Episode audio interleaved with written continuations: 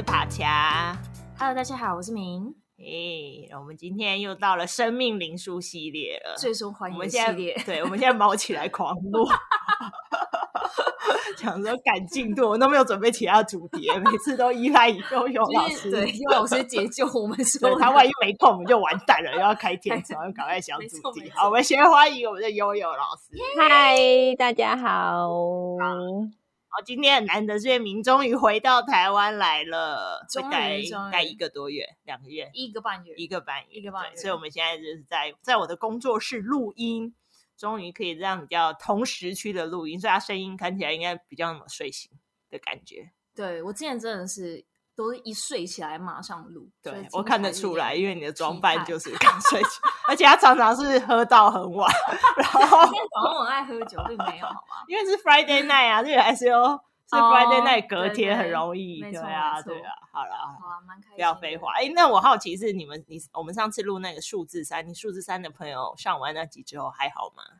他觉得非常有趣，耶。嗯，因为我们也是分呃上下两集录嘛，所以他上半集即便他没有出声音，但他其实一直在旁边听着悠悠老师分析。嗯，然后他就他就说他算静音，但他其实一直在就是一直笑啊，一直笑。对，因为他就觉得哇，这些分析好准哦，都很切中。譬如说他的一些烦恼，或是他的一些个性，哦、他就觉得哦，可以从别人的角度，而且是用数字的角度，然后来解读他这个人。嗯，然后可能是他第一次有的经验，觉得非常非常有趣。哎、嗯，那他上次在节目上问的问题，他听完悠悠老师的回答以后，他又觉得就是豁然开朗，或是更有想法了吗？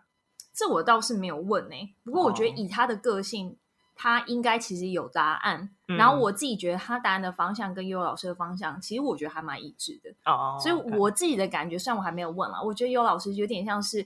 更是又给他一个定心丸，就觉得，哎、欸，那我可能原本要做的决定应该是没有错，我可以继续坚持下去。哦，OK，对，我觉得，而且我觉得生命灵数有趣的地方是，嗯、呃，就像明刚刚讲的，他会从一个比较客观的角度去说出你真实的状态。那这个状态，我觉得有时候是当事人其实他可能已经有觉察，但也许他不想面对，或是他其实不知道他。已经是在这样子的状态里面，所以当从第三者的角度去听到这样子的说法的时候，其实可能就已经呼应了他内心已经呃潜伏很久的想法或是答案。对啊。我觉得，嗯，应该是这样吧，是吧？是吧？就我们都不太相信自己，就是算命就觉得有答案，所以大家才很喜欢去庙里面卜龟啊，去骚扰神明啊。但是神明每次都就是他们都很慈悲，然后都会不厌其烦的给大家答案。然后这些答案，对啊，往往都是啊，其实你心里已经有数了。对啦，所以真的是求心安，自己的求心安，求心安，对，求心安，求心安。嗯，我依然期待自己的就是九号，但你很晚，所以我要赶快赶进度啊！没错，没错，对啊，赶快赶进度。今天好不容易终于进到一半了，到四了。对，今天要来谈的是数字四，没错。所以，我们这次下集等下也会请到我的四号的朋友。嗯，神奇的是，就是我们这个一年半前就已经规划邀请我这位朋友，四号的朋友，他的问题到现在依然一样的，没有解决。我觉得这是数字四的一个特点哦，就是太棒的开场了，有可能哦，没有没有。对，我们完全没有串供，这确实有可能是数字四的一个特点。那我们等一下可以来来了解为什么这个问题可以放了一年还是一样呢？好哦，太期待了，好好好好，我们开始吧。那大家有没有记得上一次说数字三就是一个嗯很活泼的能量，然后像天真无邪的小朋友一样，他们好像总是跳来跳去，然后很多彩多姿，他们的能量是非常乐观跟跳跃的。那我有点忘记当时在数字三的结尾的时候有没有给数字三的听众朋友一个建议，就是说你要从这个多彩多姿、跳跃的能量扬升提升的话呢，你你所要选择的方向应该就是一个四平八稳，然后它可以孕育万物的一个历程体验。那这个四平八稳、孕育万物的历程体验，说的其实就是数字四。那嗯、呃，对，数字四它其实你看，我们前面经历了一二三，我们说一是一个无中生有的力量，它是太阳。对。那二就像是月亮，它借用了太阳的光，然后把这个世界一分为二，我们有了是非黑白，有了对立。那三就是明亮的星星，它打造了一个多彩多姿的世界。那现在我们为了要呈现。嗯、呃，这个世界的万物，世界的所有，所以我们就有了数字四。你就想象数字四就是我们的大地，它就是地球。Oh. 那呃，广袤的土地，地球，它是代表着孕育，它是象征了自然、土地跟家庭。所以数字呃数字四的朋友，你可以先把这些概念放在心底，你就去想象说啊，好像是一个嗯、呃、四方形的。呃，绿色的草地，它是一个很稳定，可以让你立足在这个大地上的稳定的力量。那因为这个大地它有无限的生机，无限的可能，它就可以孕育出万物。那我们经历了前面数字一二三四，嗯，通常我们如果讲四的话，你可以想到，比如说四边形，它就是一个框框，那它是一个很实像、很具象的数字，好像是你可以。摸得到它的，所以说在嗯九个数字里面，数字四它是一个嗯蛮接地气、很实相化的，好像有点讲究眼见为凭的呃特色。所以说，那这个实像化的特质，它就会让数字四的朋友们，他们做事喜欢循序渐进。然后他们很重视组织架构，因为你就想想有很多个框框嘛，很多个矩形在那边，所以他们做事他们有一定的规范，跟很讲求阶段性，一定要先计划出方向跟流程，他才能够摸着他所计划出来的这些线索进行，他不会让自己处在一个无所适从的状态里。所以说，对数字四的朋友来说，你会发现他们其实都比较喜欢有实际形体的事物，有一些虚无缥缈的东西对他来说可能都是空谈，太空泛了，他摸不到，他需要看到，他需要有形体，他才会去呃相信。那这个衍生出来，嗯、呃，你也可以把它解释为说，嗯，他很需要安全感，因为他你看他有一个框框里，然后他会把自己放在这个。框框里面，所以说，嗯，数字四的本质还有一个呃蛮重要的特质，就是他们很注重安全感，尤其是在人与人的相处之间，他们会不小心，或者是说习惯性，他们会设下一些无形的屏障。在数字四的人际世界里面呢，它那个圈圈层级是画的很清楚的，你可以想象它是一个呃标靶，不过它是矩形的。然后数字四的人会把自己放在最中间，嗯、然后接下来一圈一圈的往外画，就很像是一座城堡里面的国王，他是里面的核心。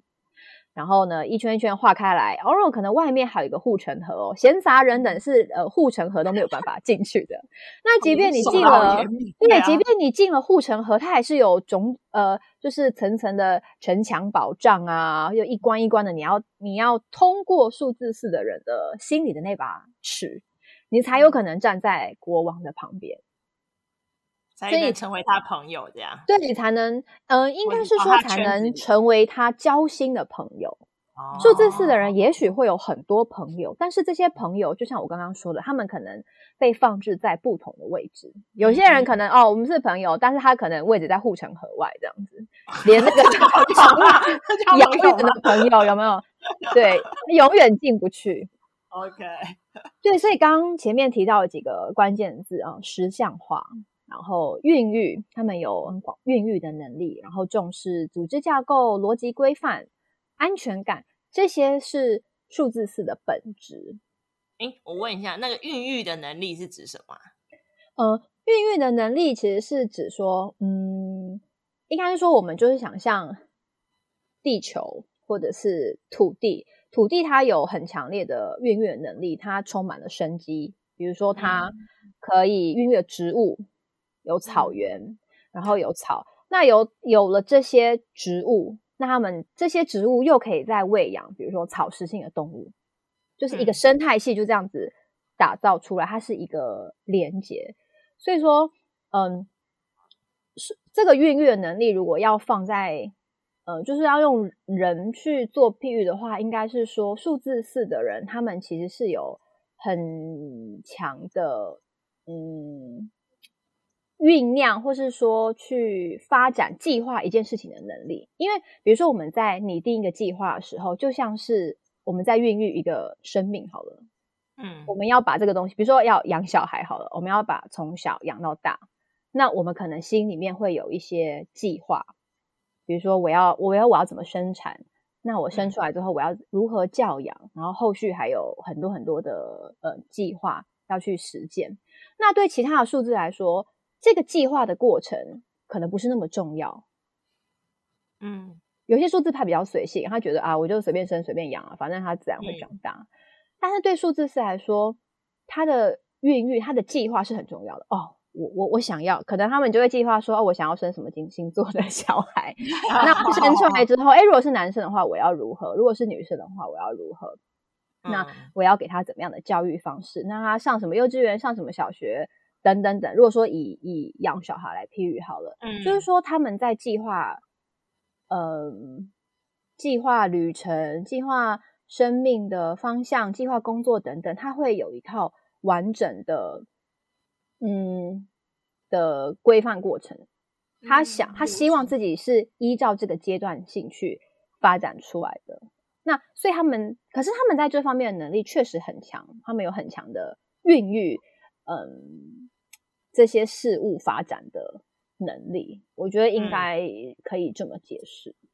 嗯、OK，那可以是说，因为他的规划能力很强，所以对。呃，以至于就是他在孕育不同的可能性，他成功的几率也会变比较高吗？嗯，可成功的几率应该是说，我觉得我可能不会用成功的几率，应该是说他的结果可能会比较像是他一开始想象的那个样子啊。OK，了解。对，我一开始计划这个蓝图是啊，我希望它是这样子的模式，那他很难就他很难走歪。像数字三的人，他可能走一走就会觉得，哎，可是我中间遇到好多新奇好玩的事物，我有好多新奇的创意，我想要放进来，所以他可能想着 A 模型，可是孕育出来变成 C，变成另外一个东西。当然，对数字四来说，它的孕育能力，它是呃非常有非常嗯非常有节奏的，非常有步骤的，它是一步一步依照它的计划，然后 A 就是 A，我希望。嗯，我今天打到这个 A 模型，那我最后出来一定就是一个豪华的 A，隆重的 A，绝对不可能变成 C。对，对他们来说是这样。嗯、但其实这也会是数字四的一个嗯局限。如果用另外一面来说的话，对，我们后面会给就是这样子的数字四一个小小的建议，他要如何，他要用什么样的心态去面对这个。对，所以前面讲的孕育大概是这样。那嗯。前面提完数字四的本质，我们就可以来看说，那数字四它每一个不同的阶段会有呃什么样的表现？首先，我们就来先谈数字四的安全感好了，因为前面这样听下来，虽然说诶重视组织架构啊，然后注重规范这些，听起来好像嗯很不错、很可靠、很踏实，可是对于注重太过于注重安全感的数字四来说，当他还不太会运用这样子的能力的时候，他们在做事的，他们在工作或是他们在处事的态度上，就会显得比较保守，甚至有点裹足不前，因为他会希望他身处的环境都是安全的。你就想象他在那个城堡里面嘛，他在那个框框里面，嗯，有一个嗯无坚不摧的 堡垒，然后旁边可能还有很多侍卫在守护着他，那他就会觉得说，哎，我要在我的特定范围里面，我才会安心。我才是被保护的。那这个状态很容易让数字四的朋友陷入一种固定的模式而走不出来，变得不太会改变。像数字三的人，他可能很善于改变，可是数字四的人在这一点相对是比较弱的。然后，所以他们也会要求，或者说希望别人来支持他们，来补充他们。他很喜欢大家一起做事，因为大家一起做事会让他很有安全感。可是要让数字四的人主动拆除这个框架是不太容易的，因为他们会觉得，哎，你要把我的堡垒拆掉了，我会觉得好惶恐哦，就很像是要把我衣服脱掉一样，很赤裸。他他不太愿意，或是说他不太容易去，嗯，跳脱这个安逸。但是他的考验就在于这边，你必须要想办法安置你的安全感，你要去消融你这个总是缺乏安全感的情节，你才能够跳有跳脱出这个太过安逸的状态，你才能够扩大你的格局。那我前面呃有讲到本质，有讲到一个，就是说数字四它跟家庭也是有息息相关的。所谓的跟家庭息息相关的意思是说，家族或是家庭的关系，对于数字四的来说，呃，影响是比较大的。就是如果你的生日里面有四这个数字，或是你的主命数里面有四的话，你会发现家人的支持或是家人的关系。然后，或是家人彼此之间的关系，对你来说是重要的。所以说，如果数字四可以从小就是常常可以跟家人拥抱的话，他在儿时就比较容易建立这种安全感。我觉得这对这点是蛮有趣的，这是只有针对数字四的人是这样。对。那另外，刚刚前面还有讲到一个，就是嗯，组织规划。那因为数字四的人，他是很善于做组织规划的，而且他们通常都。会很冷静，而且头脑很清晰，很有逻辑的去安排、去稳定局面。那这种呃按部就班的性格，其实就会有的时候会让数字是流于保守或是守旧。嗯嗯嗯，因为这些包袱就会很容易让数字四的人画地自限。那画地自限就算了，因为我刚刚不是说他们就是呃他在他们的堡垒里面，然后又一层一层的画了很多。圈圈出来嘛？那旁边的人有时候会不小心踩到这个数字四的地雷，但旁边的人不知道，嗯、所以有的时候就会啊，他会跟你讲说他踩到啊。嗯，有的时候会哦，可是有时候数字四他可能他不想要打破这个。嗯，和平的关系啊，或者是说我是国王，我根本懒得理理你这个 小老百姓来 踩我的地雷这样子。但是可能你在他的心中就已经被默默记下一笔了。但是踩雷的那个人不知道自己误触了地雷区。但是我觉得，如果是呃相处久了，可能是同事的关系，或是相处久的朋友，一定会发现数字四有这样子的状态。嗯，对，这是这是比较呃。初阶的数字四有可能会发生的情形。我有个问题，像数字四，假设他这么重视组织跟按部就班，是那总不可能事情总是有意外啊，总是会打乱他的计划啊。那他们要怎么办？他就会没有安全感啊。我觉得就是对数字四的人考验，你要如何？因为像如果你的，也许你的呃。层次还不够高，是在比较初阶的数字四的话，嗯、他就会觉得天哪，我计划好的事情被打乱了，他可能就会陷入慌乱，嗯，他失去了安全感，他可能就会失去了我前面讲的冷静或者是逻辑能力。可是我觉得对于高阶的数字四来说，他会去体认到，嗯，世界上的万物它本来就不是。可以计划好的，就是说计划可能是在某种程度上它是必须的，可是你必须要接受是嗯，事事有很多变化的可能。嗯，我觉得，嗯、我觉得这个可能数字四的人就要跟数字五学习，因为数字五其实就是数字五，数字五就是一个充满，也是一股充满变化的能量，跟三一样，诶，是不是？所以很奇妙，你看哦，数字三的人很喜欢变化。他们总是有很多意外的惊喜。那三的人，他如果要稳定，他要跟数字四学习。可是数字四的人呢，他太喜欢守住自己的框框了。那他怎么办？他要去跟数字五学习。嗯、对，所以我们可以在数字五的时候来回答这一题。耶，数字四的人要怎么办？对，那接下来这一段呢，也可以回，就是，稍微回应帕恰刚刚讲的。嗯、那我们先。谈回去，刚刚有提到说，A 数字四它是跟地球还有土地的土地连接是很深的。那这意思就是说，嗯，其实我们每一个空间都有数字四的频率跟能量。就是你要想，因为地球我们就是生活在这个地球上，那这个地球跟我们现在生活的土地是其实是大家共同共有的。那其实这些土地或是说地球，其实都在吸收我们的呃能量，就是说我们心里面的能量状态，其实是会影响到这一块土地的。听起来好像很玄，但是呃，如果我们把它代换到空间里面去思考好了，其实每个空间它都拥有数字四的频率跟能量。那意思就是说，如果今天在这个空间，比如说在这个公司这个组织好了，如果我们每个人的心念都可以是比较正向、比较正念的，那这个空间它自然而然吸收到的气场或是氛围就会是比较好的、比较良善的。可能比较乐观的，可是如果今天这个公司里面的人，他们都是比较呃斗争心很强的，互相猜忌或是不信任的，那这个空间它所吸收的能量就会是很负面的。那人跟空间其实是会互相影响的。那反映到所谓的数字四的上来说呢，数字四的人也有这样子的特质，他们很容易去吸引别人的能量。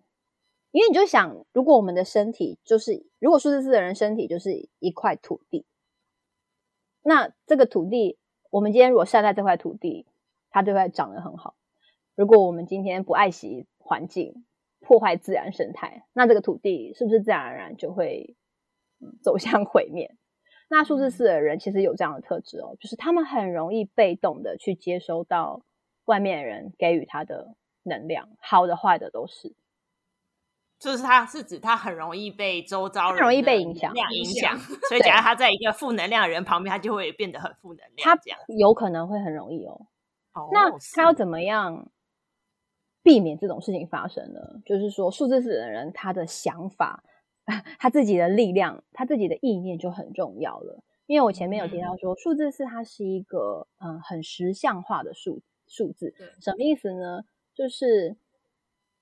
其实你心里所想的，你的意念是可以创造你的实像的。也就是说，其实数字四的人，你在你在体验的都是你实际发生的感受。那有的时候，数字四的人可能会觉得说：“哎，为什么我我所遇到的遭遇都是这样啊？”就是常常会往比较负面的地方想。可是其实这个时候，你只要调整你的想法，你的想法就会去改变你的磁场，你的磁场就会去改变你的处境。就会去改变你所实际体验到的状态。可是，如果数字四的人、嗯、他老是被困住，老是留在自己的框框里，然后他没有办法调整自己的意念的话，你就会觉得很奇怪说，说为什么我一直都在体验类似主轴的故事？好，我们突然有个数字三的来宾加入，特别嘉 宾就是悠悠老师的女儿，但没关系，她就在旁边当我们的背景音。可爱的，因为她实在太想加入这个录音了。不甘寂寞的孩子嘛，我们知道数字三，所以数字三，而且他现在书书桌上有很多新奇的东西，什么笔呀、啊、书啊，他都很喜欢。真的好啦，没关系，我们就这样继续录最真实的实境秀，太棒了。好，我们刚刚讲到是哪里？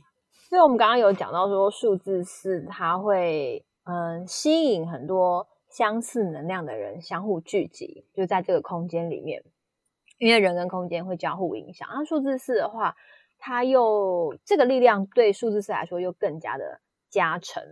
那这个时候就可以带到另外一个概念，就是像吸引力法则里面讲的，就是嗯，思想可以创造能量，然后能量又会追追随思想。那对数字四来说，它是一个去体验最实相化的数字，所以他所体验到的都是实际发生的感受。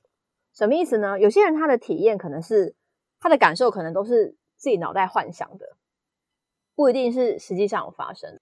但对数字四来说，他们去体验的都是真实、实际上有发生的状态跟感受。那也就是说，只要数字四的人，他可以去调整他的想法，你的想法改变了，你所吸引来的磁场也会改变。那你的生命剧本也会因为你的想法改变而有所调整。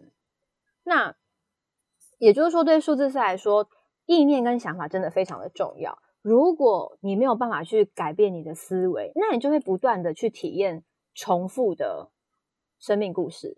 举例来说，嗯，有些人他可能会一直在体验所谓控制，什么意思呢？有些人他可能在某一段年纪，他喜欢当控制别人的人，他老是对别人发号施令。数字是可能国王嘛，他喜欢对别人发号施令，可是可能。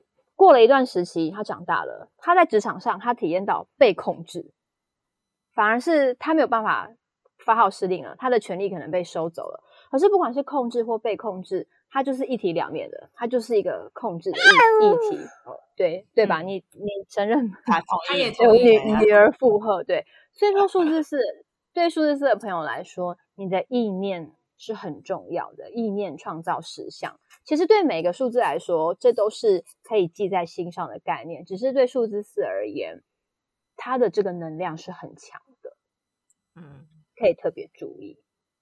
那我们刚刚提到是数字四，大概是嗯比较呃初阶，再稍微晋级一点的能量。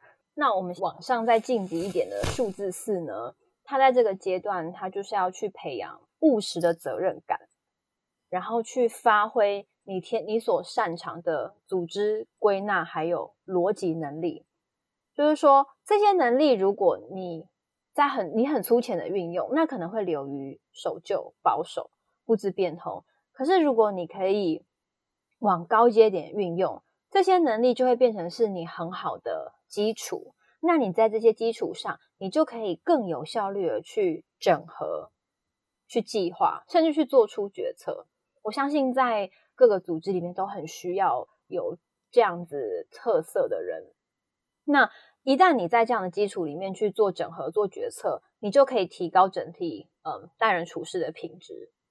然后你你就会去建立更正确的、更安全的心理建设。那一旦你自己心安了，你就可以去扩大你的生命体验的范围跟层次，你就不会只停留在自己的小圈圈里面。你把你自己的框框过扩大了，你除了照顾自己之外，你你接下来可能你还可以顾及你身边的人，也许从家庭开始扩展到你的公司，甚至是更大。也就是说，数字四的人，你要记得，你不要画地自限，你的框框是可以移动的。如果你今天的四角形永远就是画这么小，那你永远就是一个这么小框框里面的小国王。可是如果你愿意把那个框框扩大，你敢去做梦。你的梦想越大，你实现的几率也会越大。嗯，数字四本来就是有孕育万物的能力。刚刚前面爬起来有问到什么是孕育，这个就是一种孕育的能力。那此外，其实数字四的人，你也可以回头过来去检视，通常你所聚集的人力、人气是什么样子的？追随你的人通常是什么样的类型？因为国王通常身边就会有很多追追随者，你可以时不时就去观察、去检视一下，在你身边的人都是什么样特性的人。那呃，为什么要检视呢？因为我觉得这可以去呼应到你去观察到，嗯，现在的你，你处事的心态是什么样子的？因为我前面有讲到说，你的意念可以创造实相。现在的你位在人生的什么阶段、什么位置呢？你所吸引来的都是什么样的人事物？我觉得这可以透过这样子的检视，回头去反省，你的意念现在是呃正确的吗？是你自己所喜欢的吗？是你想要的吗？我觉得是可以交互去验证的。数字四还有一个特性哦，因为刚刚前面有提到安全感，所以有一些数字四的朋友，他可能会觉得说，我待在自己家里是最轻松、最安全的。我我不想要外出，我不喜欢外出。可是如果你一直都待在家里，你没有办法认识更多的朋友，你没有办法拓展你的经验，那你就没有办法扩大你对于生命的体验，这就可惜了数字四的特质了。那如果哈，我们现在再往上往上一阶去去谈好了，那数字四就像一块磁铁，就前面有提到说，他们很容易吸收到。嗯，好的或是不好的能量嘛，那所以对数字四来说，不管好坏，你都必须要去接受这个体验。前面几个数字我们有提到说，数字一的能量在脚，数字二的能量在手，然后数字三的能量是在喉轮，在喉咙是声音。那数字四很特别，它的能量是展现在脖子以下，然后大腿以上，就是我们的躯干位。躯干吗？对，就是所谓的躯干。我们所有的脏器都是其中集中在这个范围啊。然后它其实也占了我们身体是很主要的部分。所以你就可以理解说，为什么数字四的人这么容易吸收好坏的能量？因为我们 身体最主要的就是器官都在这边，然后它也占了身体很大一部分。所以数字四的人，如果你可以找到你所喜欢的运动或是一些疗法，你就可以去释放这些负面的能量。比如说，嗯，有些人他可能喜欢练气功，有些人可能喜欢慢跑。这些都很适合，或者是呃瑜伽啊、静心静坐，都可以让数字四处在一个平衡的状态。